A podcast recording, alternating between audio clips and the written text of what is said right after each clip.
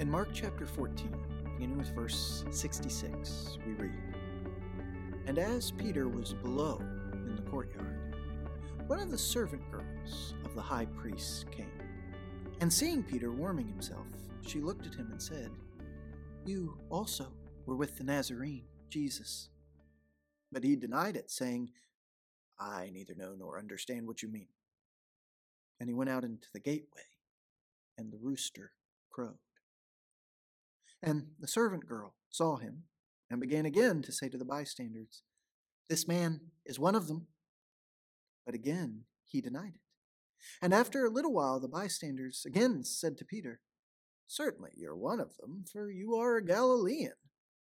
But he began to invoke a curse on himself and to swear, I do not know this man of whom you speak. And immediately the rooster crowed a second time. And Peter remembered how Jesus had said to him, Before the rooster crows twice, you will deny me three times. And he broke down and wept. Peter had had the courage to follow Jesus after he was seized in the garden and taken to the trial. He had the courage to go as far as the courtyard of the high priest, surrounded by guards who would readily arrest him if they had recognized who he was. That courage came from how much he knew and loved Jesus. He knew he was the Christ the Son of the living God. He had seen the miracles he had worked, including in his own life, in his own family, loved ones who Jesus had healed. He'd heard the powerful things that Jesus had taught. He believed that Jesus is God's Son, that he was coming to inaugurate the kingdom that the law and the prophets had been looking ahead to. He was ready to fight for Jesus. He had just stated hours earlier to Jesus himself that he was ready to die for Jesus. Yet in this moment, under the questioning of a servant girl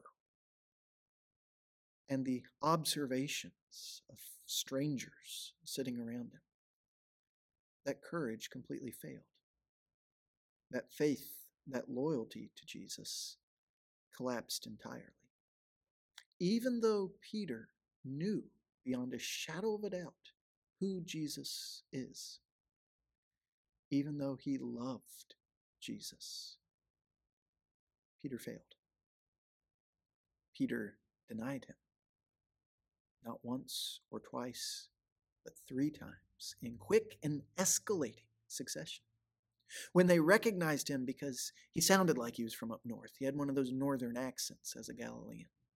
When they recognized him as being somebody that they feel like they saw, Jesus had very publicly been in the temple just in the days leading up to this, and he had, looks like one of the guys that had been there with him. Surely this is one of Jesus' followers.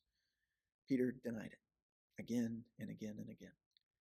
Just like Jesus had said he would, just like he had said he wouldn't. And there's an important lesson in this for us. A reason why the Spirit inspired not only Mark, who is like a son to Peter, but all four gospel writers to include this. And certainly, while there's reason for seeing it as yet another example of Jesus' knowledge, his prophetic ability, as he correctly predicted what the events of that evening would hold in a way that even Peter himself couldn't have anticipated there's also a lesson in that that no matter how much we know Jesus, no matter how much we love Jesus, no matter how much it means to us to follow him, sometimes when put under the right pressure, under the right situations, or perhaps under the wrong ones, our faith can fail. We can stumble. We can know who Jesus is. We can love Jesus, yet still deny him still speak words that deny who he is, still take actions that deny who he is, that go against that knowledge that we have, that love that we should feel. If it happened to Peter, should any of us presume that we're too far along to never stumble. Yet, I think there's another reason why this story is also included for us, and not just to celebrate Peter's failure. Because when Peter failed, when that rooster crowed that second time, as Mark records for us, and Peter then remembered. The first rooster crowing didn't quite catch his attention. He had two more times to mess up, but then when the rooster crowed the second time, he remembered. He remembered what Jesus had said. And he broke down and wept. As followers of Jesus, sometimes we will fail. So, as followers of Jesus, if we really want to know and love him, we need to be prepared to sometimes break down and weep. We need to be prepared to recognize our failures. We need to be prepared to recognize that no matter how hard we try, how good our intentions, we fall short.